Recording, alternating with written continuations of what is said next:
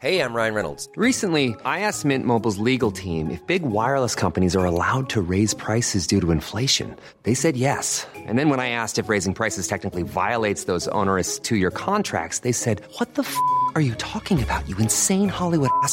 So to recap, we're cutting the price of Mint Unlimited from $30 a month to just $15 a month. Give it a try at mintmobile.com slash switch. $45 upfront for three months plus taxes and fees. Promo rate for new customers for limited time. Unlimited more than 40 gigabytes per month. Slows. Full terms at mintmobile.com. Ryan Reynolds here from Mint Mobile. With the price of just about everything going up during inflation, we thought we'd bring our prices down. So to help us, we brought in a reverse auctioneer, which is apparently a thing.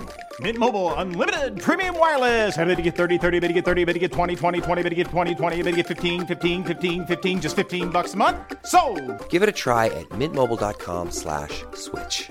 $45 upfront for three months plus taxes and fees. Promo rate for new customers for limited time. Unlimited more than 40 gigabytes per month. Slows. Full terms at mintmobile.com. Hey everyone, Michael Anthony here. Van Halen, Chickenfoot, Sammy in the Circle. But anyway, you're listening to the only podcast that is dedicated to breaking down the entire Van Halen catalog one track at a time. And the podcast will rock. Ow! Hello, baby.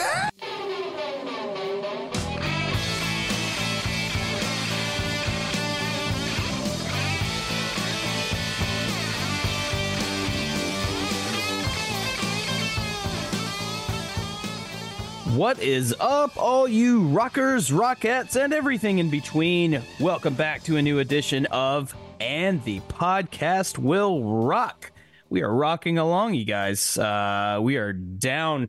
Not we're not in single digits yet, but we are very, very close on our main wheel. Uh, the main wheel is dwindling as we speak, but we're not done yet. Hey, if it's your first time joining us, welcome. Uh, you've got a lot to catch up on because we are the show that dives into the catalog and discography of one of the greatest rock and roll bands of all time, Van Halen, and we do it one track at a time. I am your co-host, Mark Kamara. With me, as always, Corey Morissette. Corey, how you doing, man? I'm doing great. I tell you, uh, summer nights was a week off because uh, it's been minus 20 the last couple of days, but we're jumping up to plus nine uh, as we speak here. It's warming up. So Ooh, uh, plus summer nights uh, got the memo just a week too early. Yeah, plus nine. That's that's fucking summer. Are you kidding me? That's we're gonna be on the That's deck. summer. yeah, with, with a couple of uh, couple of tequilas, uh, enjoying life. So things are really good down here. But Mark, this is my favorite uh, week of the month because we bring on all of our lovely patrons, and this week one decided to join us. Why don't you give him your very special silky smooth introduction? Coming back to the show, uh, a patron extraordinaire and uh, a, a vocal person in our in our community, and we love that. We love when our people are are vocal and outspoken with their fandom of Van Halen. So please welcome back to the show, Greg Zito. What is up, Greg? Hey, everybody. Uh, looking forward to tonight. Anytime we get to talk about Van Halen's a great day to me. Amen. Absolutely. I tell you what, uh, Unless unless it's a disgruntled uh, former frontman who who can't keep his mouth shut to save his life. well, I tell you what, um, Mark, I accidentally uh, I, I upload these to, to YouTube now, and I've put in no promotion or thought or effort uh, into our YouTube feed, and we have like over 500 subscribers on there. And uh, we love it. I accidentally uh, clicked on the little notification bell because there was like a ton of them on there, and the first two things that popped up were horribly negative comments toward us. Uh, Oh, so. I, I didn't dig any deeper, uh, but one said uh, we don't care about cats. Uh, so uh, to him, I just say uh, fuck you. Eddie Cat Halen is awesome. I care about cats. I could give two Yeah. fucks what you think about. And the other I'm one, a cat dad. I care about cats. Exactly. So yeah, fuck. fuck and the you, other guy said, uh, "Oh, a Van Halen podcast with two Dave haters. No wonder they're doing so poorly on YouTube." First of all, I thought we were doing great on YouTube. The fact that anyone's watching us on there is fucking phenomenal. And B, Yeah. I, I just want to clarify: I'm not a Dave hater. Like uh, he's, I've always said he's my favorite frontman uh, on this band. Literally, two things can can be true. One, David Lee Roth is one of the greatest frontmen in rock and roll history. He's one of the greatest rock and roll singers in rock and roll history. I know Mark's going to disagree with me on that, but I think so. And he is responsible, directly and indirectly, in some of the greatest rock and roll music ever created with Van Halen. Oh, and yeah. he's had a pretty good solo career, too. I am by no means a Dave hater. That's true. What's also true is he's an egomaniacal motherfucker who spouts off at the mouth seeking attention. that's also true. So he's an he's an asshole, kind of like Gene Simmons, Paul Stanley, guys like that. You know, and you could even say Sammy Hagar has maybe spouted off a little too much at the mouth, talking about the brothers, talking about Dave, especially in his book. I understand him and Dave have some, uh, you know, some bad blood now from that ill-fated tour. Uh, so, Mm-hmm. But even before that, you know, he wasn't speaking too kind of Dave, so he should maybe learn to shut up too. Uh, all I'm asking is maybe the Van Halen frontman maybe kind of take the high road. A la Wolfgang Van Halen, who is not, you know, prone to uh, going on Twitter and uh, you know, fucking uh, ripping on trolls, which is fantastic. But you notice he hasn't said word one uh, about this whole bullshit. So I'm not a Dave hater. I'm not a Sammy Hagar hater. Uh, I love uh, both, and I love Van Halen, and I, I really enjoy both their solo careers too. That's why when what uh, 11 songs from now, when we wrap up Van Halen, we're gonna put some solo shit on the wheel, and we're gonna spin that sucker. And uh, I am really looking forward to digging into that. Absolutely. Uh, tell me you don't listen to the show without telling me. It's like uh, right away with the automatic. Oh, two Dave haters doing a podcast, whatever. It's like no. See, here's the thing. We're we're not hating on Dave if you actually listen to the show or it's on YouTube, right? If you watched it and listened to us, uh, then you would know that no, we're not hating on Dave. We're not Dave haters. I have my personal uh, favorite Van Halen vocalist, which is Sammy Hagar. However, at no point do I disregard the monumental uh, uh, achievement that uh, David Lee Roth contributed to the band in you know the the early career. Those those first uh, several albums. Uh, how many times have you and I, Corey, talked? At nauseum about how much we love Van Halen 2 as an album. Guess who sings on Van Halen 2? David Lee Roth. Do I do I say a bad thing about him at all when we talk about those albums? No, no, I don't. What I what I say is I think Sammy Hagar is a better vocalist from a vocal standpoint, like a technical vocal. You know, just just in singing in general, I think Sammy Hagar is the better uh, vocalist. We have talked ad nauseum about uh, the differences between the singer versus frontman. Is Dave the better frontman for Van Halen?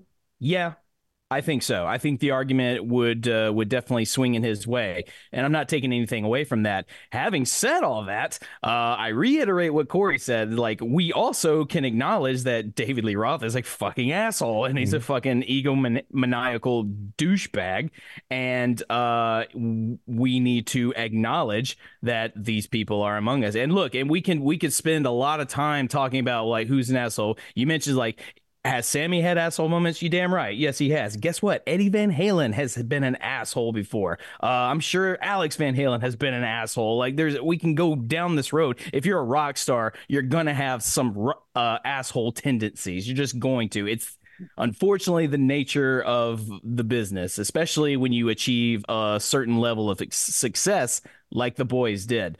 Um, so that that that's what it is. Yeah. All all Corey and I ask is if you're going to make a statement like that, then at least uh listen to the show, listen to what we're saying so that you can actually call us out on the things like, oh, you see, you see, I've been listening. Go back to this episode. You guys said you hated it. If you can prove that, then go, all right, cool. I guess we're haters. Fine. Good job. Thanks for listening.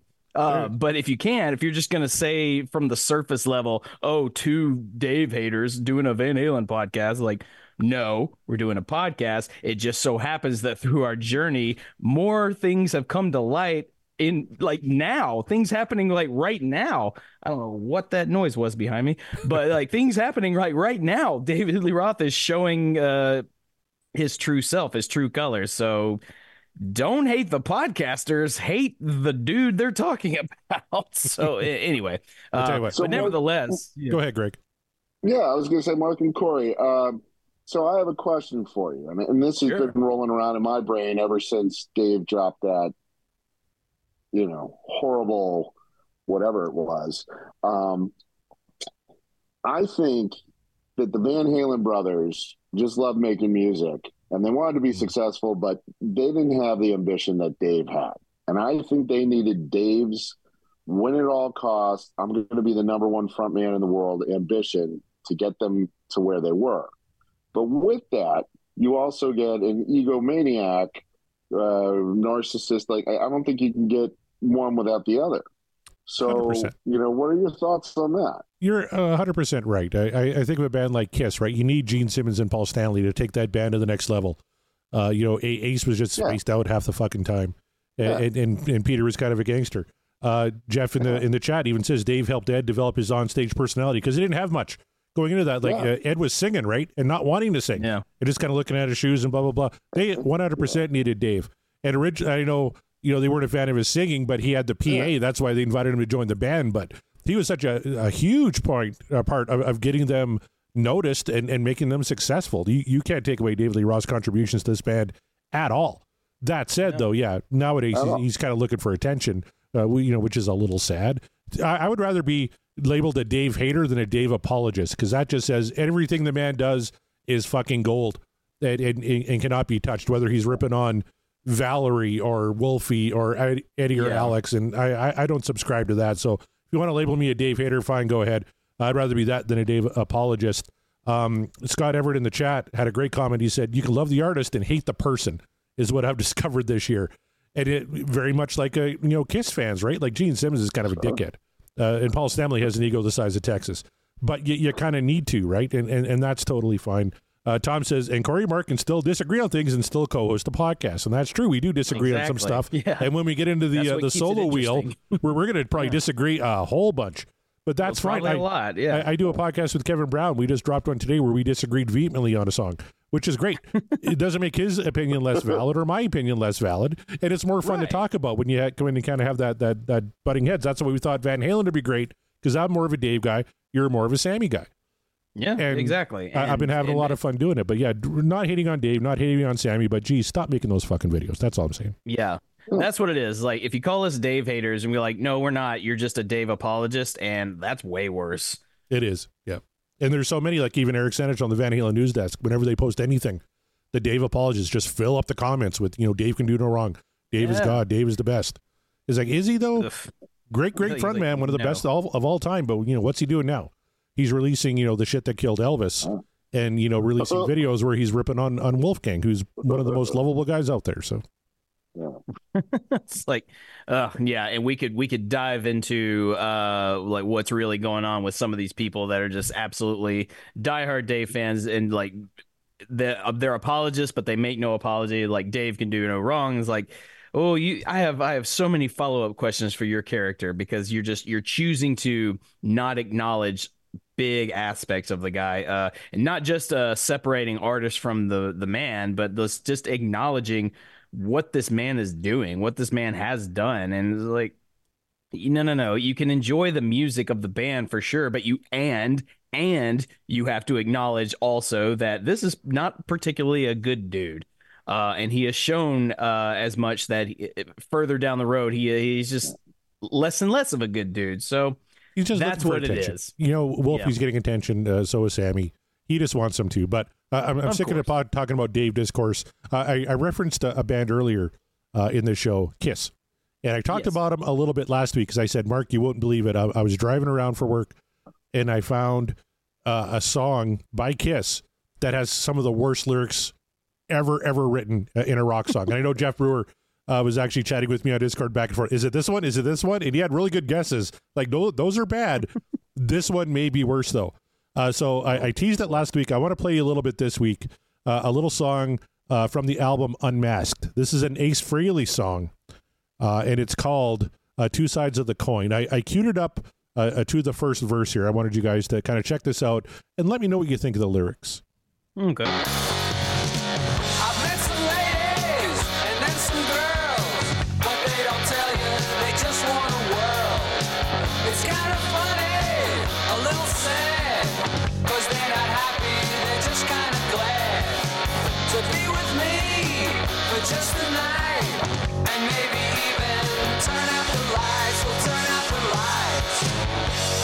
right, so those lyrics are I've met some ladies and then some girls, but they don't tell you they just want to whirl. It's kind of funny, a little sad, because they're not happy, they're just kind of glad to be with me for just the night and maybe even turn out the lights. Well, turn out the lights. That's a that's a man who discovered rhyme schemes. Uh, That's I met some ladies and how- then some girls. So uh, how how sober do you think Ace was when he wrote this? this was 1980. That's my So the answer is not. Exactly. Not Is at all. it- Not at all. The entire year. I'm not I'm not giving him a pass for that because it should be acknowledged that Ace really like, wow, this is really stupid, man. Um, but you know, it's like, is there a reason? Like maybe he's just not a gifted lyricist. Maybe you can blame it on the, the drugs if you want to. But He's written it's some good stuff. I, I, you know, Shock Me takes a lot of shit, but uh, it's a pretty good tune. And Ace is in the Oh, news he right did now. write "Shock Me," Yeah. didn't he? But uh, you know, he released a solo record uh, this week that I haven't heard yet. But by all accounts, from reviews, it's pretty decent. So uh, I'm looking forward to checking that one out. I'm, I'm going to play you verse two here, but uh, Scott Haskin very excited. He says, "Oh, good! I haven't heard a pedo song since our Aerosmith podcast." So th- there's an itch I didn't know he needed scratched. But let, let us go on to a, to a verse two here of uh, two sides of the coin. like to say a word or two about the women we all seem to know. So that doesn't even rhyme. I'd like to say a word or two about the women we all seem to know. You mentioned he's a fan of rhyming Maybe- screams, not so much. May, maybe he's uh maybe he's waiting for the next uh, phrase to rhyme. I don't know. All right. Well, let, let's hear the next phrase then. They're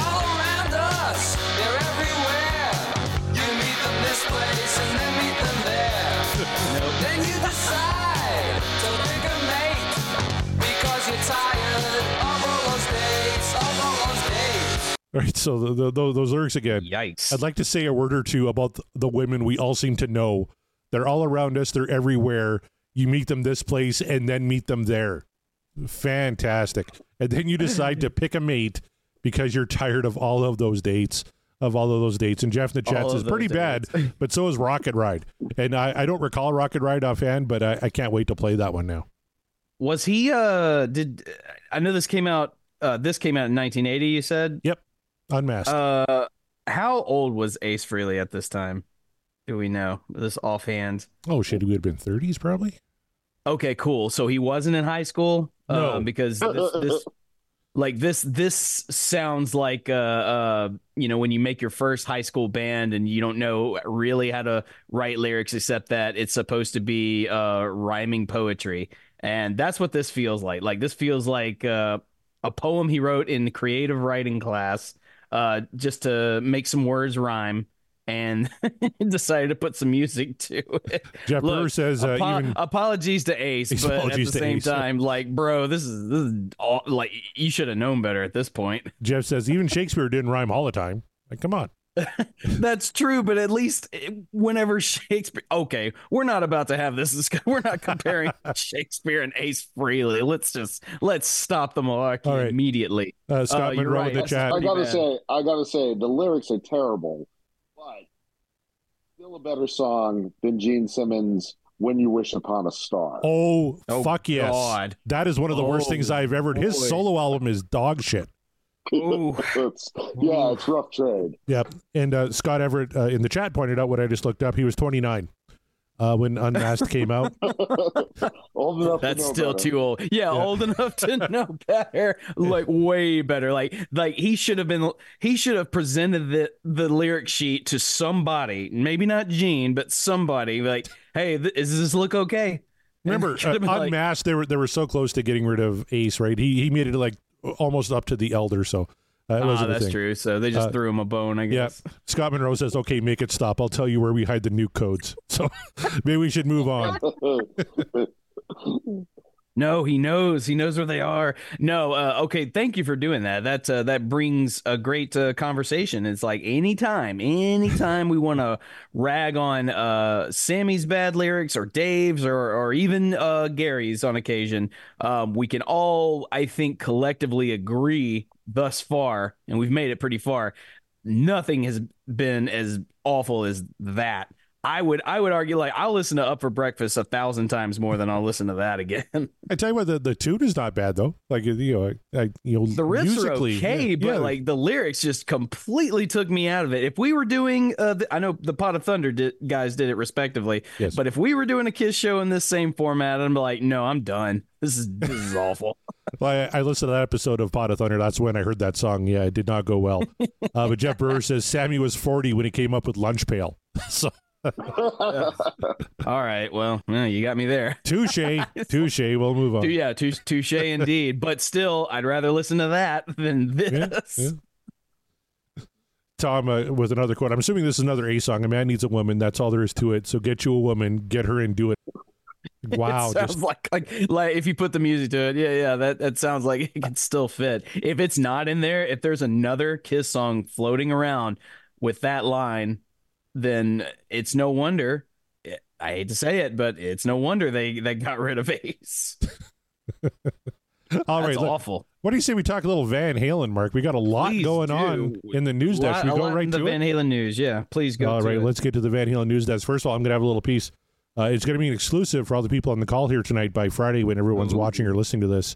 Uh, it's going to be old news. But before we get there, let's talk about the articles currently on the Van Halen news desk, including when David Lee Roth reached for risk taking heights with the Skyscraper album. They're talking about uh, uh, his 1988 uh, album, uh, Skyscraper, where uh, Dave tried to meld kind of music of the time with dance music. Uh, he didn't just try and make a, a Van Halen clone. You know, uh, I, I, I applaud him uh, for doing something new. And I actually really like the Skyscraper record, uh, but it, it wasn't a big hit. Uh, the the lead single was uh, just like Paradise. It did quite well, uh, but other than that, uh, you know, it was kind of a miss. Uh, so that that's a great article on the Van Halen news desk. I check that out. Then we have Idaho glass artist reimagines iconic Van Halen guitar. You got to see it to believe. If you're not watching us on YouTube right now, uh, you know, check out that article and, and check out this uh, this uh, glass uh, version uh, of the Frankensteiner. It, it's fucking amazing. Just incredible work Incredible. coming out of Idaho. And then we have a, a 1984 throwback video courtesy of uh, Greg Renoff. Watch Skydiver version of Van Halen's Jump. Uh, it's this really cringy uh, video from 1984 of people like jumping out of planes and lip syncing to Jump, which is kind of cool. So That's, I mean, I get it. That that's that sounds like a fun idea. It's Yeah. cringy, you say. Well, it's in 1984. Uh, what, what are you going to do? Oh, yeah. and then yeah, finally, I really like this one. Our good friend Darren Paltrowitz, uh, author of uh, you know How Dave Lee Roth Changed the World, um, did an interview with uh, Brian Wheat of Tesla, which is a band I really really like. Uh, and he uh, interviewed Brian Wheat, and Brian told a story about how David Lee Roth actually wanted to manage Tesla uh, way back in the day. Uh, so you can catch uh, the link to that interview uh, on the Van Halen news desk. Uh, it's pretty interesting, and there they are right there. There's Brian Wheat on the right, and there's Darren Paltrowitz on the left, uh, talking about David Lee Roth because uh, Tesla used to open for Van Halen uh, back in the day, and uh, I think they actually opened on the uh, Eat 'Em and Smile uh, tour, if I remember correctly. And um, Oh boy. Yeah, it, Can you imagine actually- being managed by David Lee Roth? Like, I don't think anything would get done. I don't think anything would get done. Yeah, that's true. Uh, after a series of dates supported by Cinderella during the second half of '86, Roth tapped Tesla to open for the Eat 'Em and Smile band. So it wasn't Van Halen; it was 'Em- the 'Em and Smile band. Uh, and so then uh, he really liked the Modern Day Cowboy video uh, way back when. Tesla's a fantastic band. Uh, if you haven't, I saw them live. They opened for Def Leppard uh, quite a few years back here in Saskatoon, and they still put on a great show. Uh, I, I would Underrated gem of a band for Absolutely, sure. Uh, I- absolutely. admittedly, my my knowledge in, in Tesla is limited, but uh, what I have heard, and I've I've heard stories about them just as dudes, uh, and I've they're all all good stuff. So uh, yeah, get get into Tesla, you guys. Uh, Jeff in the chat says, uh, Kiss didn't get rid of Ace because of lyrics. If that was the Kiss standard, Gene and Paul would have to kick themselves off. Also, I guess, yeah. I was uh, I was listening to Plastercaster on the way home. It is they're they're they're they're kind of brilliant in their uh, in their stupidity, but but that but that's but that story is just kind of funny though. Like I mean, it's just like why why wouldn't you? Uh, somebody was gonna write a song about the plaster caster woman, and it might as well have been Kiss. but at that time he hadn't even had his uh, his dick plastered. So Right, yeah, but I mean, like such a such a legendary uh thing, and such a legendary person. You you gotta write songs about it. You know, that's that's the kind of thing people do write songs about. Oh, you know what? Our uh, 1984 podcast expert Scott Everett uh, Jump is at number one for the second straight week this week in 1984. Uh, correct me if I'm wrong, Scott, but was Jump uh, number one for like five uh, straight weeks? I think at the beginning. So Mm. pretty good uh, run uh, for Jump. I, th- I think Yeah. it was five weeks. And then Scott Haskin uh, imagining what David Lee Roth managing Tesla would be like. DLR to Tesla quote: "You're not kicking enough." and probably not kicking high enough either. Yeah, that's what it is. It's like kick higher, and like I can't. I don't. My legs don't flex like that, Dave. All right, now we, we got a little piece of, of, of late breaking news here. I've been talking with Eric Senich because a lot of people uh, on the interwebs have been giving uh, Eric and the folks at the Van Halen News Desk a hard time about not writing anything about the Alex Van Halen biography. We talked about that last week. It's coming out October 22nd, and they hadn't posted anything yet. Well, I know there's a lot of things going on behind the scenes uh, at the Van Halen News Desk, and um, I, I, I can report here uh, tonight that uh, the Van Halen new, uh, store, which is run by the Van Halen News Desk, will have copies of the Alex Van Halen biography. Um, so you, you can definitely uh, go pick up your copy uh, from the Van Halen uh, store. There's going to be a ton more coming from the Van Halen News Desk about the Alex Van Halen biography. Everybody's very excited about it. Um, Eric kind of let me in the loop a little bit on some stuff. I, I can't release it here, but I feel really important letting everyone know that I know a little bit more than, than kind of the average bear. Uh, but there's a lot more coming from the Van Halen News Desk about the Alex, the hotly anticipated Alex Van Halen uh, biography entitled Brothers. Corey's got the scoops. There you are. So you you all know where to where to go to find him and to to bombard him with information that he's not going to give you. But that's awesome. Look at you in the know. And you know what else is going to be coming on the Van Halen yeah. News Desk as we record this? It's not up yet, but it will be up soon. An actual excerpt from the book itself. Harper Collins is sending Ooh. Van Halen News Desk uh, a, a, brief excerpt from from the uh, book. So uh, if you ever wanted to check out Van Halen News Desk, now is the time. You can actually read a little bit from uh, Alex Van Halen's biography. Absolutely. That's awesome, man. Well, look at you in the inner circle. And uh, yeah, be sure to check those guys out. We always we get our news from the Van Halen news desk. We've never uh, been shy about admitting that. I mean, we just like why not? Eric is a friend of ours. So uh, go check that out and stay on the up and up because as corey said there's going to be just a i assume the floodgates will open with information and with news uh, regarding this biography i for one am super stoked to check that out and to check out the the little uh, the blurb the little excerpt that they're going to share with us so be be on the lookout for that you guys all right shall we move on to the poll from last week Oh, let's do it. We had a pretty good song and a pretty interesting poll result, Mark. Why don't you tell us all about it? You guys, I just want to say at the top, I'm so proud of so many of you. I'm just I'm so proud. Last week we uh we we finished another yet another album and it was bound to happen because we uh, are dwindling down the main wheel. Well, we finished uh, the 5150 album finally. It has been eluding us all this time, and we finished it with the most requested, most manifested uh, track, Summer Nights. Uh, a lot of people were hoping for Summer Nights, and we finally spun it. And with a whopping 90.8% what dreams are made of over a 9.2. So, right at the cusp of 91% of thumbs up. You guys, it's a Sammy track, and you made and you voted it into the 90%. Amazing. I'm so happy. I mean, it, it is, it honestly is amazing because as the, uh, the charts will show you that uh, any any Sammy song was not tracking very well in terms of uh, popularity. Uh, but this one, on the other hand, Corey, you got this right in front of you. Yep. Where where does this one fall in line now? Number twenty four out of 122 songs that we've covered. Wow. Uh, Summer Nights, yeah, it, it's right above Panama, which Panama really chaps my ass. It's that low. To me, th- that that should be ninety eight percent easy. But it's ahead now of Panama. It's ahead of You Really Got Me Now. It's ahead of Everybody Wants Some Sinner Swing Pound Cake, which was the uh, former winner for Sammy Hagar at eighty nine point ten percent. Uh, but it's just below So This Is Love.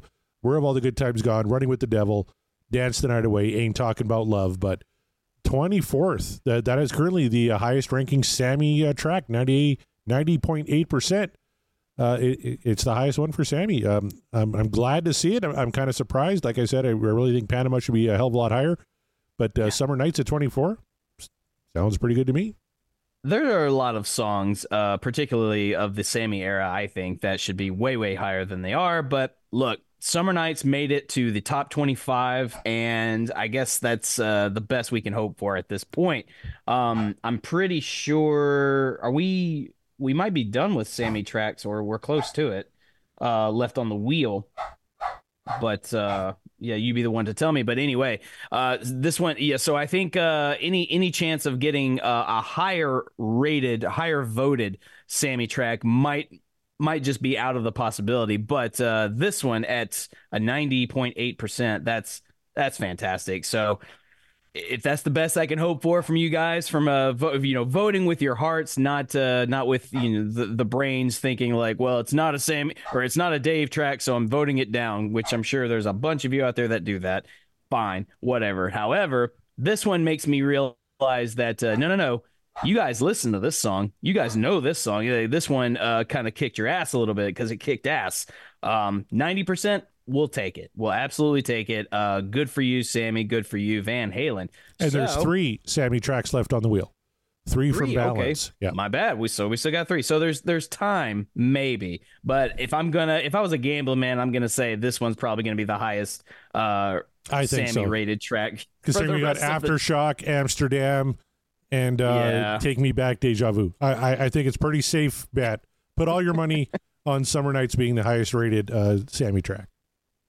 There it is. Well, you know, it's it is what it is. I, I I'm not, but I'm not mad at it because at least finally a Sammy track deservedly breaks the 90% barrier because it just it just wasn't. It just wasn't. So let's see what our people are saying about it, and uh, I'm going to read some tweets from our patrons. If you want your tweet guaranteed read, we get a lot of tweets when we post these polls uh, wh- on what you guys are thinking and where your mindset is with these tracks. So if you want it guaranteed read on the show by yours truly, join the Patreon. Find a tier that's right for you. If you find uh, the tier doesn't quite work for you, let us know. We'll, we'll we'll find something that works. But join the Patreon. It's great. Lots of fun.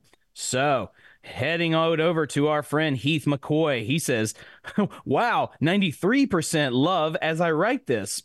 It was a, just a, a few days ago, so it dropped a little, but it, it's fine. 93%. Uh, I'm glad this is a top five Van Hagar and a top Van Halen cut, period. Eddie's inspired riff, the, the irresistible chorus and harmonies, all propelled by Al's agile drumming. So fun and uplifting. The perfect summer song. Uh, let me ask you, Greg Zito, do you think Summer Nights is the perfect summer song? Oh, I love this one. This is one of my favorites. Um, I yeah, I love everything about it. I love the uh, um, the guitar riff, the drums. Yeah, this is a winner. It's definitely a winner, that's for sure. Like, uh, and I'm really, yeah, it would have made me very super, super sad if uh, after we just sang its praises and we were enjoying the hell out of Summer Nights, that the voting results would have turned a different way. That would have been really upsetting because, like, if this was the one, this could have been the one, you guys, and turns out it was. So thank you. I Uh, figured it was going to be. I oh, I figured it Oh, was go going to be "Summer Nights" or "Best of Both Worlds" as the top Sammy track. Yeah. Um, and I can't uh I'm not sure where uh Best of Both Worlds landed. I don't have the uh, the charts in front of me, but um yeah, no, it didn't. And there, there's a there's a few Sammy tracks that we were so sure was going to reach at minimum 90%. Uh like we thought Top of the World would have done it. We thought we thought Pound Cake would have done it and it didn't. That was that was heartbreaking. So You know what, Mark? Yeah, I, I was it thinking is- about this. I, I want to suggest a redo. Uh, maybe redo? we maybe we each pick a track and resubmit it for voting because Hmm. I think Panama deserves to be higher than ninety percent, and there's like Pound Cake deserves to be higher. Uh, Run Around deserves to be higher. Like maybe we each pick a track. Let's redo the poll and, and let's maybe try and get some new numbers because we did the numbers for Panama way way way back when. That is So- true. We did. Yeah. Yeah. You're right. There, there are some, there's a, a good bit of songs from our early days that deserve uh, a redo. Um, so uh, we'll, we'll look into that, but let's uh, move on right here.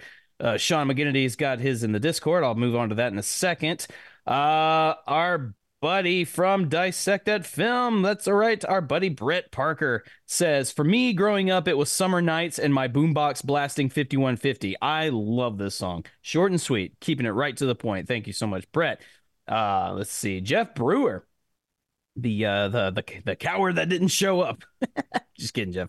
He says, "Wow, currently at 92% when he posted. Uh, the first Sam Van Halen, Sammy Van Halen tune to maintain above the 90th percentile. For details, see Discord. yeah, but obviously this needs to be an upvote, so he'll have more to say. And I agree, it definitely deserves an upvote. Let's see here. Moving on, moving on, moving on. That might be it for like there again. There were a lot of tweets, but uh, again, if you want it guaranteed read on the show, join the Patreon because then you have access to our Discord and uh, the Discord channel. That's that's where the real conversations are happening. and you get to uh, do a lengthy little manifesto, as we call them, on how you feel about the song. And there's no uh, limit to the characters you can use. As such, Scott Monroe says Summer Nights brings the perfect summer vibe. No quibbles, no notes. 10 out of 10. Hashtag what dreams are made of. Wow. Scott Monroe with the the shockingly short mini like that was a mini mini, mini that wasn't even a, a, a manifesto that was just a a quick statement like just like the briefest uh good stuff though I love it thank you Scott Kevin Brown, our good buddy Kevin Brown says Summer Nights, one of the two songs that really got me into Van Halen and made me pay attention to them. 5150 was the other. Every part of the song makes my heart sing. The main riff is one of my very favorite of all time by anyone, not just Eddie. Those major seventh, I think, up arpeggios are just lights out fun. I love the lyrics in this one. Light breezy and just again, fun to sing along with. Great harmonies and Al and Mikey just holding that shit down in the bottom end. Perfection. 10 out of 10. Hashtag what dreams are made of. I love that. I love seeing that. I love seeing people give 10 out of 10 to a Van Hagar era tune. It it uh, it, it warms the heart. All right, and our good buddy Sean McGinnity, he uh he a lengthy one. Here we go. He says Summer Nights holds a whole bunch of memories for me. That and Best of Both wor- Worlds were the ones uh, my Toma slash Overlord, Todd's backup band at home, uh, or Todd's band back home, played so masterfully at a number of talent shows, pageants, and any other show they could get. Uh, it also represents our last summer back home before we moved into the big city of Winnipeg uh, from Bohunk, New Brunswick, Canadian cities. uh, these were these were the last dregs of our last summer, and I was sucking up every experience I could get. Sammy fit so good. The music seemed so effortless for them, and it was crazy how in sync they were right out of the gate. Unlike with Mr. Cherone, who really needed another album to gel with Van Halen, probably. Uh, and sure, there was a glow on a Van Halen fan at the time. Uh, for all intents and purposes, Van Halen had broken up and they were done. The, this release was a godsend for us because somehow they hadn't broken up at all. In fact, they were back and they sounded great. Despite the shock of the other of the softer "Why Can't This Be Love," Summer Nights kicked us in the nards and reminded us that Van Halen was back. A couple of notes. I love how Sammy rhymes Let "Let 'em go" with "Whoa." Oh, oh. Eddie and Mikey's backgrounds are so great here. Eddie's tone, while different, still sounds like him, and that initial pick slide, I feel it right down the spine. And when I hear it, I have visions of Todd wearing parachute pants on stage as he did, just like Eddie, looking goofy as hell and then subverting that look with that slide. And then the dive bomb. The only who dive bombed better than Todd was Eddie. I could never downvote this one. Classic, classic Van Halen. Good stuff. A, a passionate response from Sean McGinnity. I would expect no less. So, uh, not to be outdone, Jeff Brewer goes on a, a, lengthy tear and he says, Okay, I'll try to make this as brief as possible, but it will still be long. And I'll start with a few nitpicks. Uh, I'm not a big fan of Sam's acapella, uh, toward the beginning, but it is less grating than his phlegm hack entrances in uh, into When It's Love and Can't Stop Loving You. Get out of here with that shit, Jeff. Get out of here. Maybe a hey or ow or oof would have been more palatable. Okay. fair enough. Fair enough. Sam bragged about not having too much to sp- uh, having to spend too much time on these lyrics, and I think it shows. But the lyrics are acceptable and fun, especially for 1986. And I've heard worse from both Sam and Dave, much worse.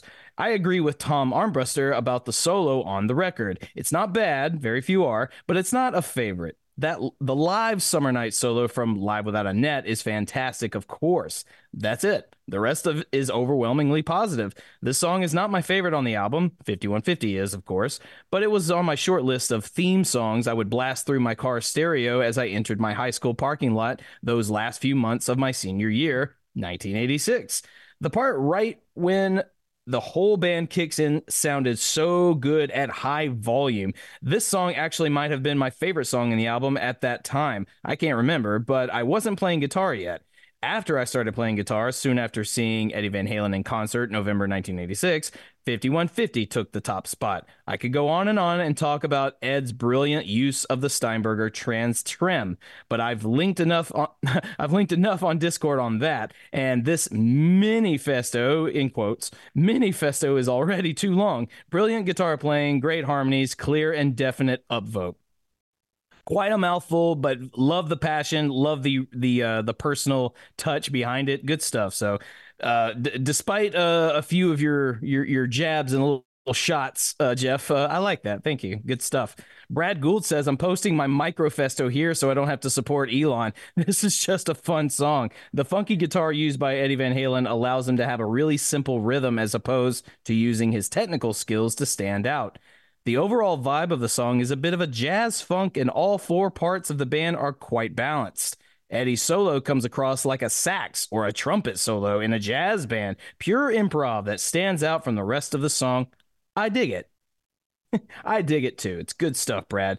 Uh, Chaz Mataz extraordinaire says Summer Nights, toppermost of the poppermost in terms of Van Hagar era. Poppermost. Uh, the vibe was the good time of party that the next seven to eight years were, if memory serves, one of the very first songs they wrote together. It really does make me smile every time I hear it. The guitar and drums are brilliantly slinky. The harmonies are inspired. Mikey is always doing his part.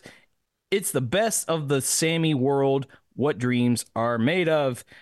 And uh, that's it. There it is. Okay. Those are the, the mini and manifest. Oh boy, what I- are you doing? I don't have breaking news music, so I had to go to this. I, I hope that's Oh, okay. But we have breaking news here on the right. show, everybody. Uh, I'm going to bring this down so everyone can enjoy it. The Van Halen News Desk has now posted their uh, article on Brothers. I'm going to read it here for you, uh, for everybody in the call here. Um, we have new details about the book here. Um, so I'm going to read you the, the blurb uh, that we got from HarperCollins and the Van Halen News Desk about Brothers by Alex Van Halen. Quote, in this intimate and open account, nothing like any rock and roll memoir you've ever read, Alex Van Halen shares his personal story of family, friendship, music, and brotherly love in a remarkable tribute to his beloved brother and bandmate. Told with acclaimed New York writer Ariel Levy, Brothers is a 70 year old drummer Alex Van Halen's love letter to his younger brother, Edward, maybe Ed, but never Eddie, written while still mourning his untimely death. In this uh, rough yet sweet voice, Alex recounts the brothers' childhood, first in the Netherlands and then in working class Pasadena, California, with an iterant music father and a very proper Indonesian born mother, the kind of mom who admonished her boys to always wear a suit no matter how famous they became, a woman who was both proud and practical, nonchalant about taking a doggy bag from a star studded dinner. Uh, he also shared tales of musical politics, infighting, and plenty of bad boy behavior. But mostly, his is a story of brotherhood, music, and enduring love. I was with him from day one, Alex writes. We shared the experience of coming to this country and figuring out how to fit in. We shared a record player, an 800 square foot house, a mom and a dad, and a work ethic. Later, we shared the back of a tour bus, alcoholism, the experience of becoming famous, of becoming fathers and uncles, and of spending more hours in the studio than I've spent doing anything else in this life. We shared a depth of understanding that most people can only hope to achieve in a lifetime. There has never been an account, an accurate account of them or the band, and Alex wants to set the record straight on Edward's life and death. Brothers includes never before, never before seen photos from the author's private archives. And if you go to the Van Halen store, uh, courtesy of the Van Halen News Desk, and you sign up for their waitlist to get notified when they're going to start taking orders, you'll receive an exclusive, neat little bonus item. No word on what that item is. But if you sign up to the waitlist now, uh, you will get yourself that exclusive uh, little bonus item. So there you go. A Little more details on Alex Van Halen's upcoming biography, Brothers. Oh my God, have we all just been mistakenly calling him Eddie this whole time? And like, he Well, was never fond of that? Oh Well, no. I, I, I think Alex always just got to refer to him as Edward or Ed, never Eddie. Oh, I see. It's yeah. just like ah, it's like everyone else can call you Eddie. I'm not calling you. I get that. That's Yeah. that's fair. Um, that's like uh, you know, a brother thing. You know, people call me uh uh different names sometimes, and then but my my brother and my family are like, we're not calling you that. Your name is Mark, and that's that's what it is. Like, All right, cool. Uh, I get it. That's awesome though. Oh man. I like it. I like what I'm hearing. That's just this raising the intrigue. So you heard what Corey said. Go get on that wait list, man. I, I need to get on the wait list like as soon as we're done recording. I signed up while you were doing the uh, the, the Discord uh, role there. I was I made sure I got my email did, address in there. you're like, I'll be right back. I'm just gonna pee real quick. It's like, no, you're gonna go get on the wait list. No, I, I was getting yeah because they just dropped that on the Van Halen news desk. So all the people on the call, you heard this here first. Uh, obviously, the show is going to drop on Friday, so you'll you know two days late uh, getting this information. Uh, uh, hopefully, my email is the first one on the wait list because I cannot fucking wait. This is going to be a great book. You could always reach out to to Eric, be like, hey man, I'm on the wait list. If you want to bump it up a little You want to you want to send me Uh, a signed copy there, buddy? Uh, yeah. Well, there you go. Uh, yet another incentive uh, to join the Patreon because if you're on our Patreon, uh, then you get the lurker access. You can actually watch us record the show in real time and you get the information, the scoops, as it were, ahead of time before we release the show. So uh, there you go. Something to think about. Just saying. cool stuff. I love that. Well, then. Uh, after the uh, after the poll results and hearing what people are saying, the mini festos, it's time to change gears, switch gears, and do the thing that we love to do. But, but before we spin the wheel, and that is say it with me, take a shot, manifestations. manifestations.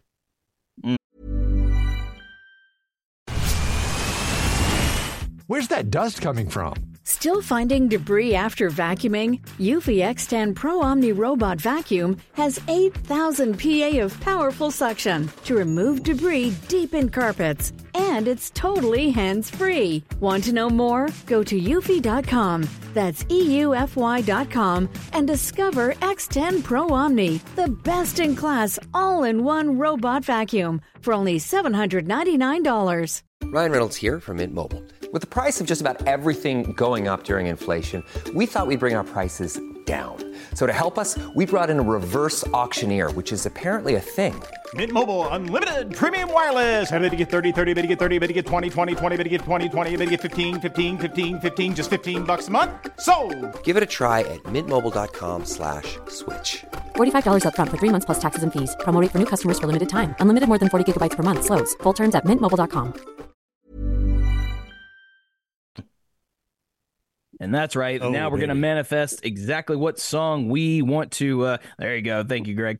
Uh, what what uh, what song we want to bring to the fold? What what we want to manifest and talk about tonight? Now, look, the the options are limited now because we have so few songs on the wheel. We still got a, a, a few, uh, eleven, I believe. Eleven songs So- left on the wheel. Yeah.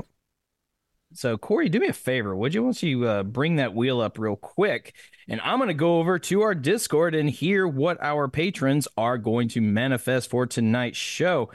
Uh, that's right. If you join the Patreon, you get the Discord link and you get to manifest what song that we do, and it's great fun. It's great fun to uh, to see what everybody wants to hear. So, we got Scott Monroe saying Josephina for the reasons, and we know what the reasons are. So he's they're just not going to let that one go until we finally do it.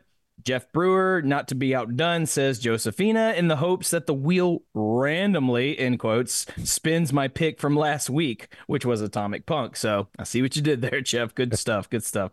Uh, Sean McGinnity with the relentless give me the big bad bill, damn it. I want Jan Van Halen.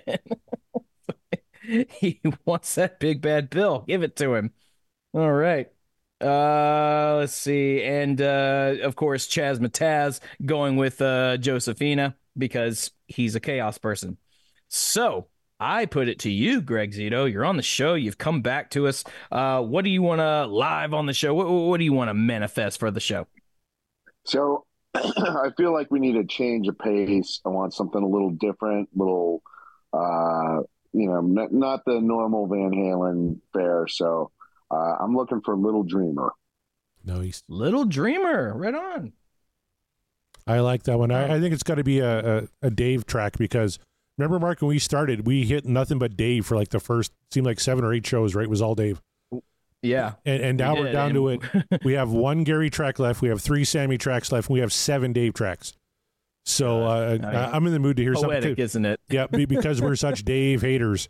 Uh, I, I'm gonna Right, go, yeah. yeah, I'm going to go with my buddy uh, Sean McGinnity. I'm also going to manifest a big bad bill.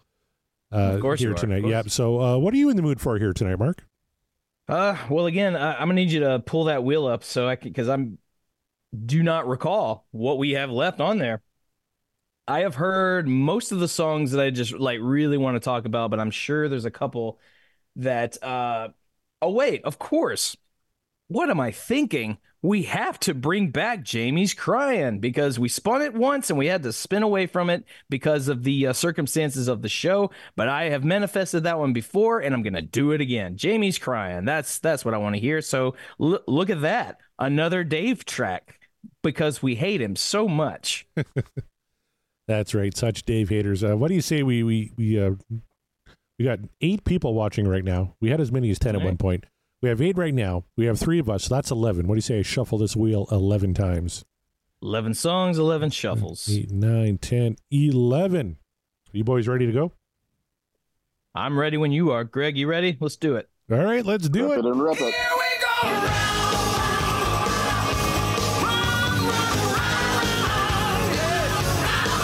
Kameyer. JB's crying.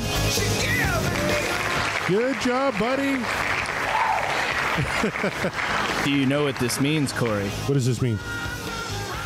I have done it. I have manifested three times. Three. Well, I'm at five, so you got to catch know.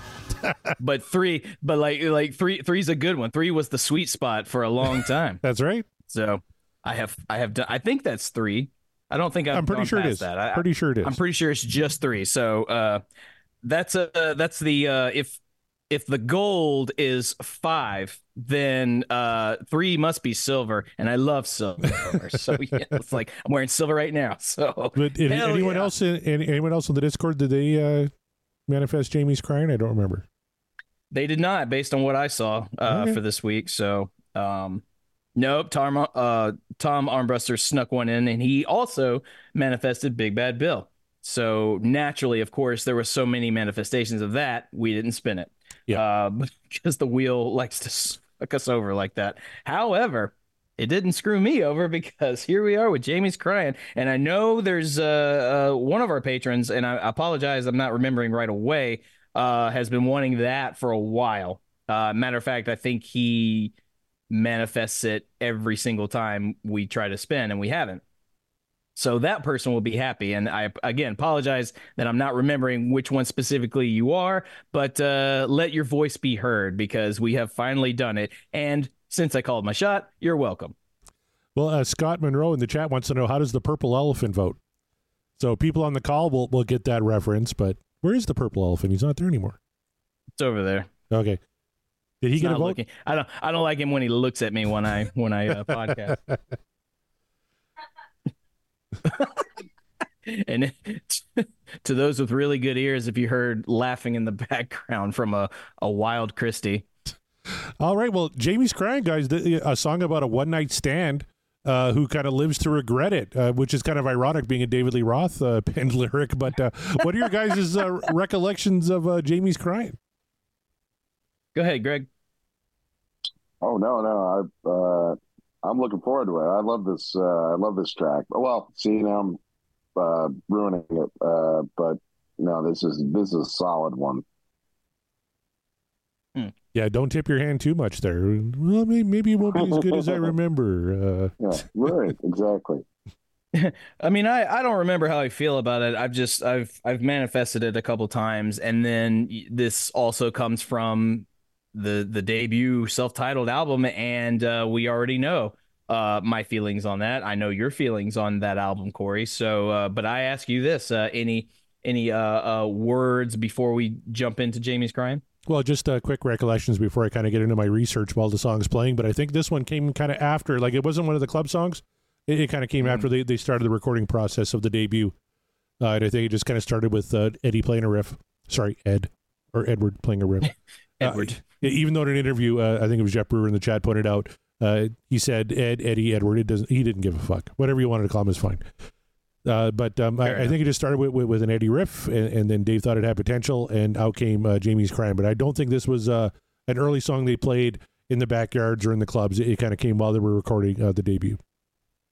That's cool. Yeah, I could see that too. Um, for me, this is this isn't one of those ones I've talked about uh, a lot of old kind of the uh, the earlier Van Halen stuff uh, came to me via just driving in the car, you know, with my parents or my, with my dad. Uh, this wasn't one that uh, I heard on the radio in the car all the time. This one I just kind of stumbled across, and I cannot remember where I was listening to it. I'm sure it was on a radio of some sort, or maybe it was uh, playing uh, like at an event I was at or something like that. But it wasn't. It it, doesn't have the uh, sort of uh, family car ride nostalgia like a lot of Van Halen uh, songs for me have. This one was one I just kind of stumbled into, and uh, I asked my folks about it. I was like, "Is that that sounds like Van Halen? Is that Van Halen?" They're like, "Yeah, it's Van Halen. It's Jamie's crying." I'm like, okay, cool. So that's my earliest memory. Well, I tell you what, and you, you're a youngin. Uh, Tom put it out in the in the chat, prepping for the Tone Loc flashbacks because Tone Loc uh, sampled this uh, on uh, Wild Thing. So yes, he did. wow, thing. Yes. All right, let's get into it. Let's go all the way back to the debut record. This was a single released July 1978. The B side was "I'm the One." This is the A side, "Jamie's Crying."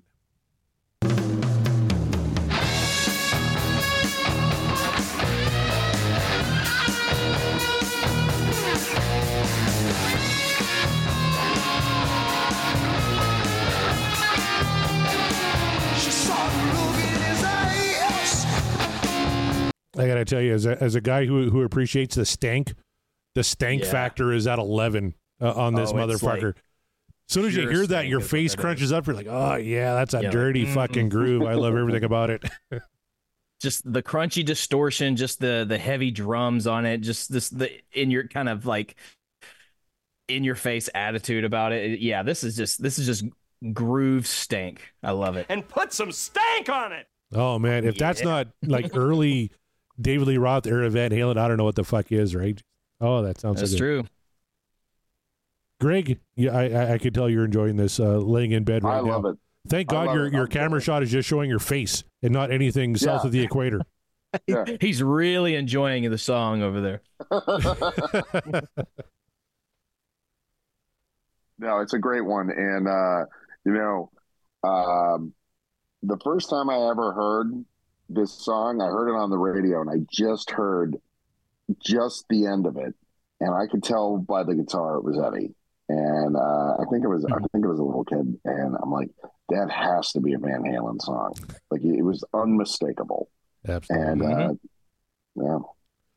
I, I, I found a great quote from uh, Ted Templeman here. I want to read you guys. He said, quote, At first I was worried that the lyrics were too reminiscent of a 50s white pop breakup song. But eventually I realized Dave's lyric was a lot like those wonderful Holland Dozier, Holland Motown tracks like Where Did Our Love Go? Those songs sounded happy, but were about heart-rendering breakups. And I know uh, uh, someone in the chat, um, uh, Josh, uh, pointed out happy melody, sad lyrics, uh, c- kind of along those lines. Yeah. Uh, sounded happy, but were about heart rendering breakups. The way it came off was in keeping with that heavy metal with a smile, upbeat sound. This teenage thing. It ended up being one of the singles off the record. It never charted. It was the third single off that record. Never charted, but uh, to this day, I think when you think Van Halen one, th- this is one of the tracks that comes to mind. I think so too, and that's a theme with a lot of uh, you know, heavy metal and light rock. Uh, you you you, you hear the the music and the way it's structured. The riffs sound like kind of very positive, but then uh, the lyrics are not so positive, and that's that's a common theme in that in that genre. So, uh, but I I, I like uh, seeing Van Halen sort of kind of get ahead of it before it became the super popular thing to do. Uh, big in heavy metal, but big in like just straight rock too. I remember uh, "Bad to Hell." Uh, you know, it's, it's a very kind of you know happy, uplifting feel to that song. It's about a motorcycle crash and the guy dies. And, you know, with the Yeah. heart still beating, that leaps out of his body like a bat to hell. So, yeah, you, I, I like when they mix kind of darker or, or upsetting lyrics with with a happier tone. It's kind of cool. And that, kids, is the tease for Corey's new Meatloaf podcast. That's right. Pot out of hell coming soon to a podcast player near you. If that doesn't exist, it should. it just for the should. Fuck. I, I'm tempted to start it right here. Kevin, Scott, what are you guys doing? You want to do a Meatloaf podcast? I'm all in. I saw Meatloaf in his very last concert before he died was in Moose Jaw, Oh, Saskatchewan. Man, Oh wow, yeah. Hey, I'm in for that. That would be fun. Like Meatloaf is good, man. Like, I think Great. I encourage everyone fan go back, go back and listen to Meatloaf if you never did, man. There's like that man was doing some incredible vocal work. Oh God, yeah, he had some horseshit uh, songs out there, but I tell you, Bat One, Bat Two, and even a good portion of Bat Three, great, great stuff. But what do you say we get back into Jamie and, and, and why she's crying? Let's find out why she's crying. She knew better.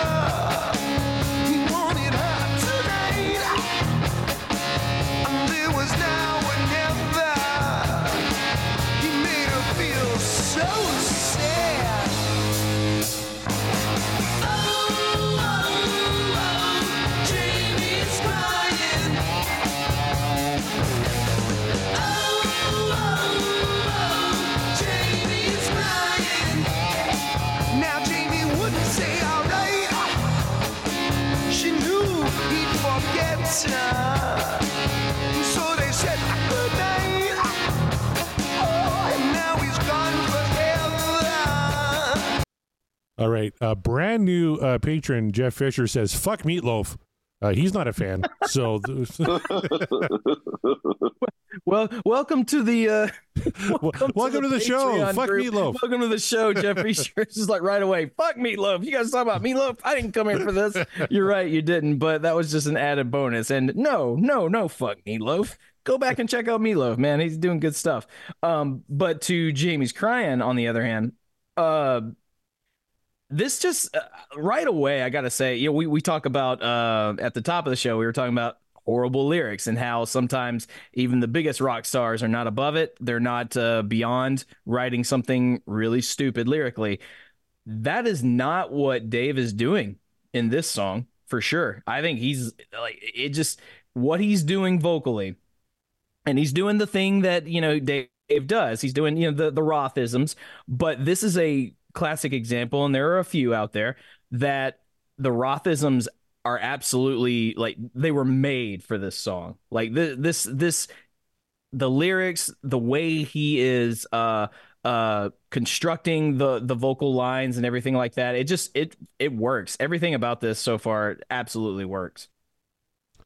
My wife is downstairs and she's getting very mad because she loves meatloaf and she heard me say "fuck meatloaf" and she thought that was coming for me, and it's You not. see what you did, Jeff Fisher? You got Corey in trouble. Damn it, Jeff! like, welcome to the show. Thank you for your patronage, but at the same time, what the fuck, man? Man, I'm in so much trouble now. Uh, Scott over in the chat says, uh, "Make it sound, make it like a crying sound." That's what he's always imagined. You can kind of hear it in those bends. It almost kind of sounds like it's crying. Um, Yeah. because it, y- y- like I said, if you're just kind of listening to the song, you think, "Oh, this is a happy song," but she saw the look in his eyes. She knew better. It made her feel so sad. This guy just wanted a one night stand. So, uh, a little deeper than, than kind of what you maybe thought about Jamie's crying, or sorry, Jamie's crying. Uh, Chaz Charles says that the bluegrass version of Jamie's crying with Dave on vocals is classic. Let you see the power of the song. It transcends genre, which it, it really does. All, all the best songs you can kind of you know acoustic, bluegrass, fucking polka, wha- whatever you want. It, it's all gonna work. Uh, Jeff Fucking Brewer. Corey, does um does this song remind you of any of the things that happen at the come and go and all the disappointed American women? All the time. It- it's all Jamie's tears at the crying come and go. come and go. Jamie was crying at the come and go. You have She no idea. I'm sure that's where it was happening. Oh, I'm so glad I Oh, wore the come and go T-shirt tonight. Now. Zito with the zinger. Oh, and, and Jeff is at least Love it. sorry. He says, "Blame me." Don't worry, Jeff. I did. There's so much context you don't understand for this. I'll have to explain later to Christy. she, I don't think she knows about the come and go story. Oh man. Oh, she, she, she, she got still have to catching up. participate in a live show. That, that, that was a whole thing. But That's uh, true. Yeah, what do you say we get back into into Jamie's crying here? sure.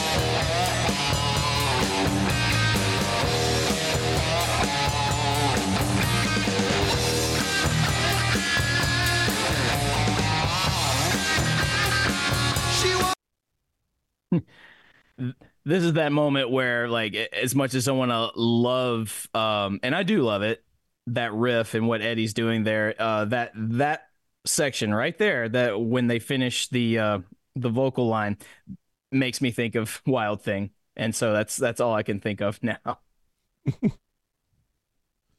I, I thought this was interesting. We just heard the guitar solo. Apparently, uh, David Lee Roth claimed that in addition to uh, writing the lyrics, he actually uh, structured the guitar solo as well by by singing it to Eddie, and Eddie uh, kind of played whatever uh, Dave was singing there. So uh, th- that's just something I picked up on Wikipedia. I don't know if that's true or not, but Dave claims that uh, Hmm. he structured the uh, guitar solo.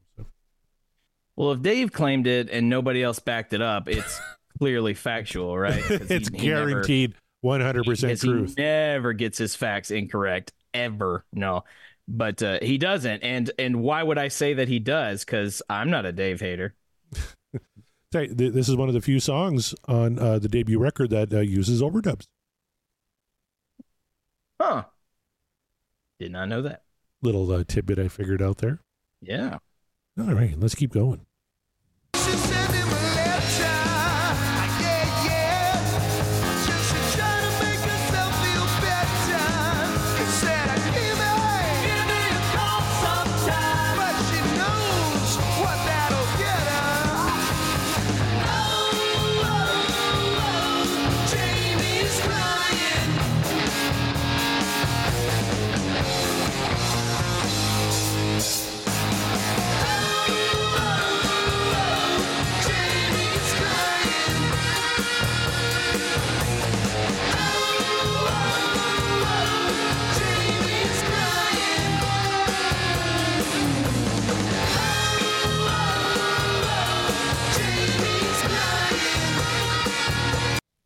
Just want to go back to the chat real quick. 'cause Scott Everett says it kind of sounds like Dave, you know, maybe would have came up with that structure. He may not be full of shit on this one, and it, it- it's kind of true. not. Maybe not. It, it sounds maybe you know, I don't know.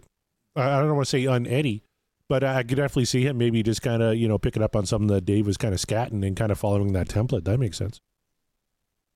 Maybe so. We'll all right. We'll uh we'll give it to Dave on this one. Uh, I know we got a lot of uh, guitar uh, fanatics uh, on the call uh, in the chat, and uh, I know you were on too.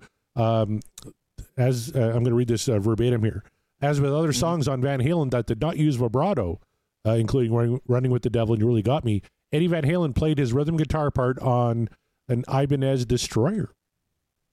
Yes. Yes. I knew that.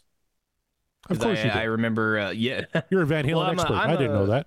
Yeah, well, didn't you know? No, actually, no. Uh, I'm required every show to remind you guys I'm not a Van Halen expert. I'm not a rock historian. Uh, but no, I I grew up and I playing Ibanez guitars, and for a while there, I thought uh, the Ibanez was the be all end all because I was young and foolish. Um, they make good guitars, but they're not the best. Um, but I did know that about Eddie Van Halen for this album. Uh, Tom in the chat says, "You suppose Eddie showed Mike that bass lick? Doom, doom, doom, doom, doom. There's not a lot to that bass lick, but probably. I'm maybe, but I'm going to assume no. Actually, I'm like I think Michael probably came up with that on his own, but I could be wrong. Uh, Josh, you'll get this. Says phase 90 on the arpeggios. Perfect. You're laughing. Explain it to us uh, ne'er do wells who don't uh, speak guitar. I can't explain it because uh, you know I I speak guitar, but not super super fluently because I'm very out of practice. Okay. Um, but yeah, that's I'll I'll let uh, Josh and uh, hell I'll get to sh- if uh, Sean and Todd wanna wanna pop in for this one. Like I'll let them explain it. All right. Shall we keep going here? We got about 37 seconds left. It sounds pretty much like the last 20 we heard, but uh, we'll play it anyway. Maybe that'll just fade off into the darkness. Maybe. Let's find out.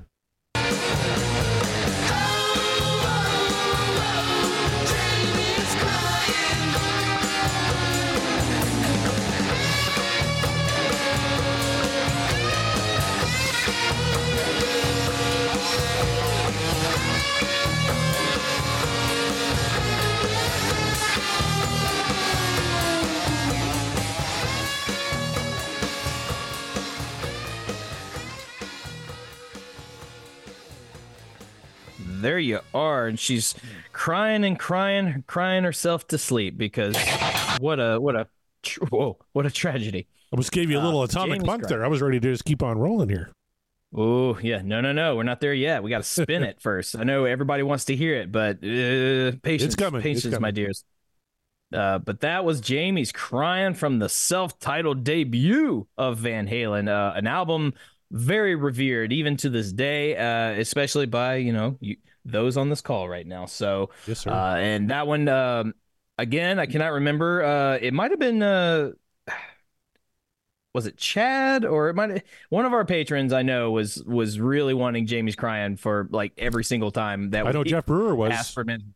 Je- yeah, Jeff, Yep. Jeff as well. So we'll say Jeff and uh, whomever else that was really, really pining for Jamie's crying. We have done it, and again, since I called my shot, you're welcome. uh, but there you have. But the but the real the real question is, how did you all feel about it? Does it still hold up? Uh, do you still uh, think it is uh, the bee's knees, or are you going to be like Jamie and just go off crying about how bad it is? I asked Greg Zito first because you're our honored guest, you are member of the panel here. So, returning to the show, we didn't spin what you manifested, but we did spin a David Lee Roth tune. So, with regarding everything else, or forgetting everything else, rather, would you say Jamie's crying is what dreams are made of, or is the dream over?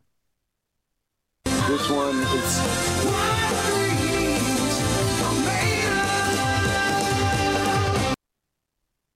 this one's uh, an absolute classic. Um, you know, I mean, the sound is is. I love the guitar on this. Um, the, uh, I mean, you know, Dave. You know what? I, I I give it up to Dave too because the lyrics. I think it tells a good story. I think this is a great tune. This well, I'll, I'll I'll listen to this track every day of the week. There you go.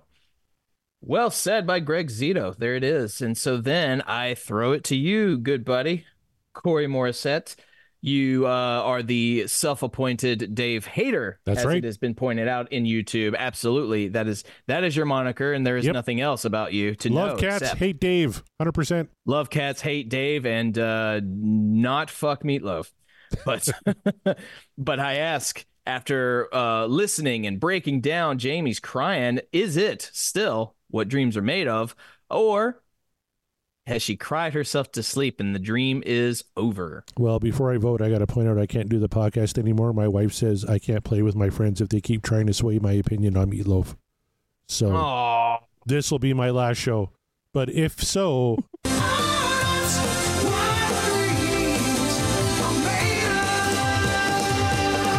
I guess I'm going out on a high note because I really, really like uh, Jamie's crying. Uh, kicking off side two of the debut record, which is a perfect record uh, as far as I'm concerned. Uh, spoiler alert: you, you can't download a goddamn thing on this record. It, it's fan fucking tastic. Uh, to me, this is all about guitars. Like uh, they're kind of laughing about in the chat. You know, did Eddie show Mikey the the bass line, which is just like dun dun dun dun dun. like it, it's pretty simple bass wise, even drum wise. There's not a lot going on, but it, it's all about the guitars. The rhythm and the lead guitars on this are fantastic, and Dave too. Dave sounds great. Lyrics are great. Uh, well constructed song. I know Dave kind of considers it a pop song, and I guess in its construction, maybe uh, it, it's got some some pop tendencies, but an absolutely uh, fantastic track. Um, I, I had some some interesting things about this song uh, lined up, but I completely forgot them all. So I'm just going to say, Jamie's crying. Absolutely, what dreams are made of. Uh, but Mark Meyer, you're also a, a self obsessed uh, Dave hater. I, I, you're currently wearing your "I Hate Dave" uh, T-shirt and sandwich board and ringing your bell on the street corners of Nashville every single day.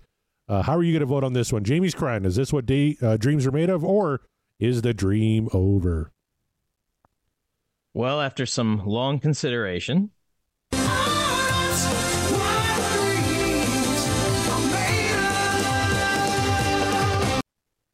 No, I don't understand how you could downvote this song whatsoever. Not only does it come from uh, one of their all-time great albums, their debut album for that matter, uh, but it's just a great tune. Is it is it pop? Sure, pop rock, but that's not a bad thing. It's not uh, a dirty word uh, to use pop in the same sentence as uh, you know, a rock band. It's fine. It's pop means popular.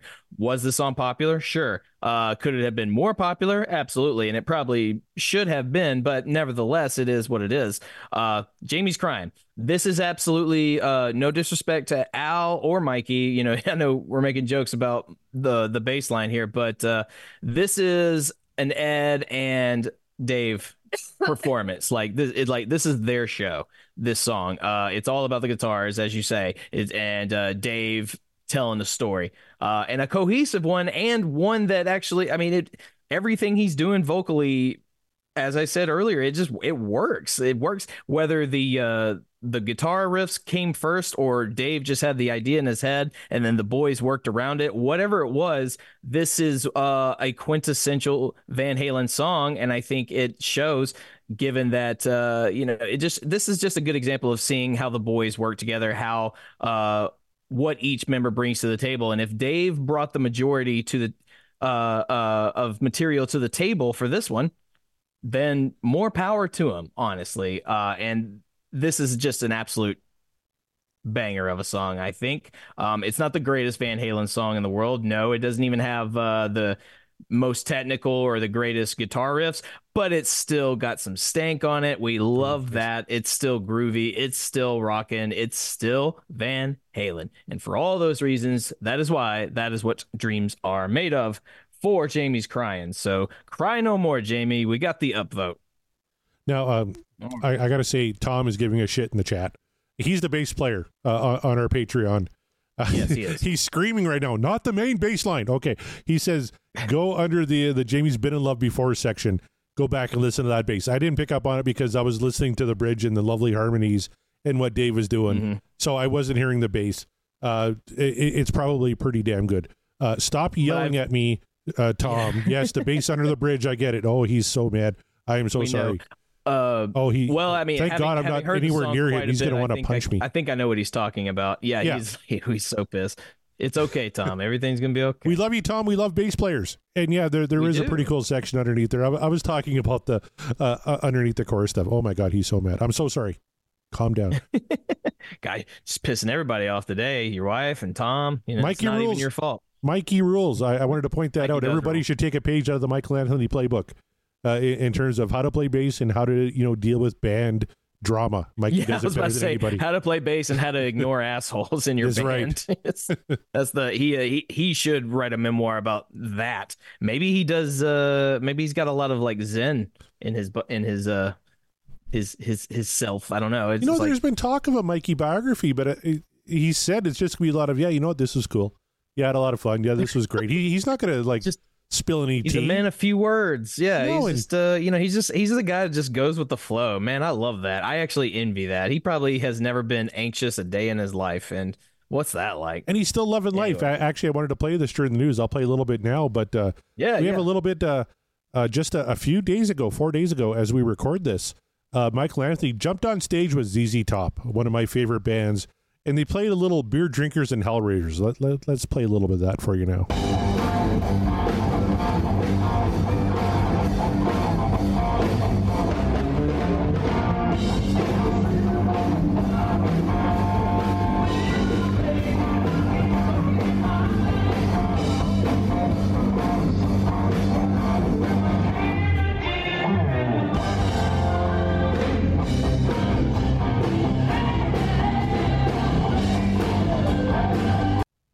The, the the audio quality isn't great, but um, you know that that that uh, No, but he's belting. Man, Well, and- he's just he's going for it. and that's the Dusty Hill section that he would sing that in. He had such such a he, he's a lot like Michael Anthony uh, actually in terms of how he plays bass and how he sings Mhm. backup and how he can take lead too. So the fact that Michael Anthony is on stage with ZZ Top doing the Dusty Hill part is really fucking cool. And he, he is very very cool. and of course uh, Van Halen used to cover Beer Drinkers and Hellraisers way back in the day. So I just thought that was really really cool that he hopped on stage with the boys uh, way back on the Rock Legends cruise uh, four days ago and busted out uh, Beer Drinkers and Hellraisers.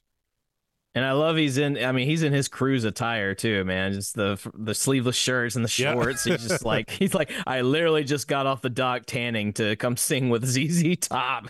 Like, what is your life, man? That is awesome. it's, it's amazing. Yeah, Scotty Everett. Oh, wow, Mike taking it back to the club days. That's right. Yeah, they used to cover a lot of ZZ Yeah. Yep.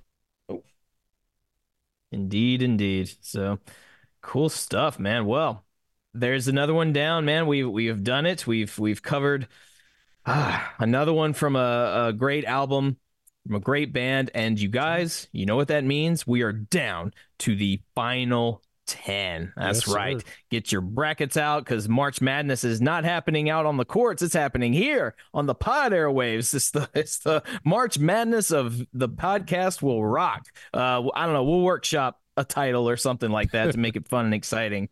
But uh, we're in the final 10, you guys, the, the final 10 songs of this main wheel.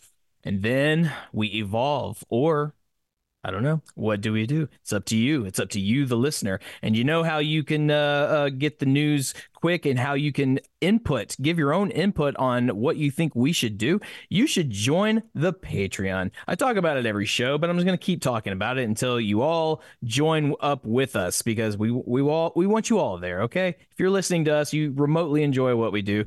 Join the Patreon. Get a tier that looks right for you. If it doesn't look right for you, let us know. Maybe we can figure something out.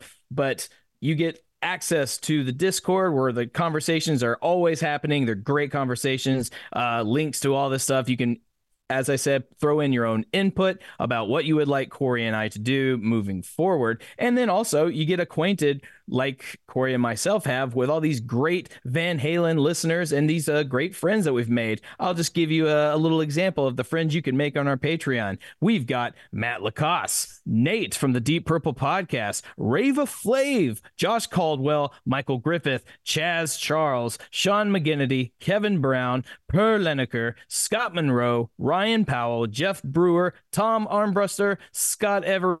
Heath McCoy, Janice Risco, Brad Gould, Michael Triplett, Davey Lee Smith, Chad Pollock, Brett Parker from Dissect That Film, Jeff Fisher, and Scott Haskin joining us, and then of course our uh, our honored guest of the evening, Greg Zito. So thank you all. That that's a hell of a lineup, and I got to tell you, it's it warms the heart that you guys are interested in what these two jerk offs have to say every week. so it's like, I, not that we're jerk offs. Like I hope we're not, but you know, we're just we're just a couple of dudes. We're not rock historians, and we're not experts. I know we like to joke, but we're not these guys. We're just fans like you talking about a band we like. And you know what? We're not the only ones. We are part of a grand network. A- a- oh wait, Oh, you were going Oh, too quick there. let me. We Yeah, got you're- something you're else gonna do. let me get away with Unfortunately. Greg had to go, so he's not going Yeah. to get to play here tonight. But it's time to play. How many times did Van Halen perform? Jamie's crying. All right, let's. Uh, we'll give it a second for everybody in the chat to kind of get their guesses in. Uh, all the way back I was to on the, such the a David roll. Love- You thought, thought I was gonna slip by you. I know. I almost forgot too. Like, oh shit, there's something else we usually do about this time. what was that again? Oh right. How many times have Van Halen performed Jamie's crying? I that bet you game it's a that lot. Mark's real bad at that you love humiliating me with, but it's You know what? I, I see your lady on the couch there behind it. Does she have a guess? How many times does she think Jamie's crying has been performed? How many times do you think the song "Jamie's Crying" has been performed live by Van Halen? Don't look it up. She says once. oh, just once. Just once? Okay. Wow, just, Just once. All Once right. live. That's that's her guess. That is a Price bold Right. guess, Cotton. Let's see if it works out for her. uh, I, that's basically her way of telling me to fuck off. Oh, okay. I'm kidding. I'm kidding. I'm kidding. Um, her yeah, her guess is one because she didn't Okay. have a better guess than that, and honestly, that might end up being the winner just from that alone. So Well, I tell you uh, what, Scott Everett in the chat has a guess. Uh, he's guessing, uh, okay, they played it from 78 to 84, and then in 04, and then in 2012. That's eight tours. Uh, using his formula of uh, tour times 75 plays per tour, he come up with 600. So his number is 600. Jeff Brewer uh, is saying 350 uh, times, and then Scott Haskin picked up on my dodgeball reference. Thank you very much. If you could dodge a wrench, you could dodge a ball. Dodge a ball. So we have guesses of 600 and 350 and one. Mark Kameyer, what's your guess going to be? Oh God, they probably played this song a ginormous amount of times. So I'm gonna say right at 500 times. 500 times? Yeah. I tell you what, that's a pretty good guess, but. Oh, Mark Kamara, you lost once again to Scott Everett. He guessed 600 times. The correct answer, 615 times. Oh man! So all I had to say was 601. That's right. Ugh, damn. 615. You were so close, babe. Just 614 off, yeah. Yeah, you were just yeah, but ah, well, hey, well, but but of course, uh, you said uh, Everett got that one. Yep, he did. Yep.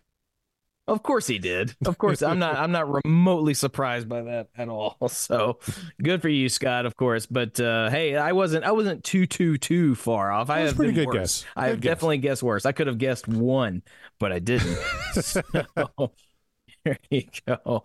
All right. Well, uh, as I said, look, I was I was on a roll, but I'll give it to you again. You guys, uh, if you remotely enjoy the things that Corey and I do, then you probably want to get down on other podcasts that might be talking about your favorite rock acts. And guess what? We are part of a grand network that allows just the thing. Corey, tell them about the Deep Dive Podcasting Network. Oh, it's my pleasure. We're talking about some great podcasts like a couple of archived ones that I was a part of Backtracks theme music, talking about your favorite music for movies, and Backtracks Aerosmith Revisited with the uh, sexiest man in podcasting, Scott Haskin, uh, breaking down the Aerosmith catalog. Those are both done, but you can catch these current uh, active shows, including Kevin Brown at the Tom Petty Project. Uh, Kevin also does a show with his buddy Randy Woods called Seaside Pod Review, breaking down the Queen catalog. They got themselves a wheel. I wonder where the fuck they got that idea from. Even though we stole ours from Pod of Thunder, they stole theirs from us, who stole from Pod of Thunder. So they're even worse than we are. That, that's how I'm going to uh, choose to look at it. Scott Haskin also has Uriah Heep, the Magicians Podcast, Nate and John at the Deep Purple Podcast, The Simple Man at Skynyrd Reconsidered, Terry T-Bone Mathley at T-Bone's Prime Cuts, Rye at Sabbath Bloody Podcast, Paul, Joe, and David at In the Lap of the Pods. That one's archived. You can catch all the uh, back episodes uh, wherever you get your podcast from. You can also catch Andy and Matt at Hawk Binge, Eric and Jonathan at Maiden A to Z, Daniel and Josh at Diary of the Madmen, the Ultimate Ozzy podcast, Ben and Sam at Universally Speaking, the Red Hot Chili Peppers podcast, George and Hattie at the Judas Priest cast, Clay and Rye at North by South podcast. That's Canadian music versus American music. A lot of fun that show is. Check it out. Greg and Jonathan at So Far, So Pod, So What, talking all things Megadeth. Quinn at En Volume for All. Sav, Nick, Steve, and Mark at the Rock Roulette podcast. Then we have the uh, Chaz uh, podcast universe here. We have Chaz and Greg at Regarding Lulu, Chaz and Chats at Rush Rash, Chaz and Wolfie at Regarding Roger. Uh, sorry, Chaz and Wolfie at Regarding Roger. Uh, then we have the Rewind to 1984 podcast with the aforementioned Scott Everett, the Sean Geek and Fast Red podcast, the DLR cast, the Bogus Otis show, Booked on Rock with the legendary Eric Senich, You're All Doomed, a Friday the 13th podcast, Dissect That Film, Three's Company 2, a rewatch podcast, and Pod of Thunder, the recognized symbol of excellence in rock and roll podcasting. They just finished February, which, if you're not checking Pod of out, uh, Thunder out during February, you are missing out. Not only are you getting songs by and in the vein of the legendary Lou Rawls, but you're getting some of their absolute uh, best banter. Uh, February is absolutely fantastic. Go back and check out those shows. That's uh, Pod of Thunder, the recognized symbol of excellence in rock and roll podcasting, and that is the Pod Roll. Mark Meyer, back to you. always a pleasure always fun and uh, definitely check out all of those podcasts to meet your rock podcasting needs guaranteed you will find something that you enjoy there uh, and if you enjoy us you're going to enjoy all of those shows so definitely check those out also check out podcastwillrock.com where we have uh, our merch store up. We have uh, backlog episodes, all of our socials. Go there, get you a shirt, get you an apologies to Gary shirt, and everything like that. Um, it's definitely uh, something that I want to see. I have talked about on the show constantly. At this point, I mean, it's is it a joke? Yes, but it's also uh, near and dear to my heart, and I really just want to see an army of you wearing apologies to Gary shirts. Uh, I just it just would put a great smile on my face, and I know so many of you have. You've reached out and said, "Ah, check it out, got it." And uh, thank you for that. It really does uh, make the man's uh, heart grow five times larger than it was. It was, you know, I had the Grinch's heart before, but now I am so full of love. and we appreciate all of the love, all the stuff you guys have been doing for us. Uh, just listening, getting the word out, uh, joining the Patreon, or telling your friends. Continue to do so. Share the word, share the link, uh, share the show to everybody, and tell them that this is the show you go to when you want to hear about fans talking about Van Halen. That's what we do here. We are, and the podcast will rock, and we will rock you later.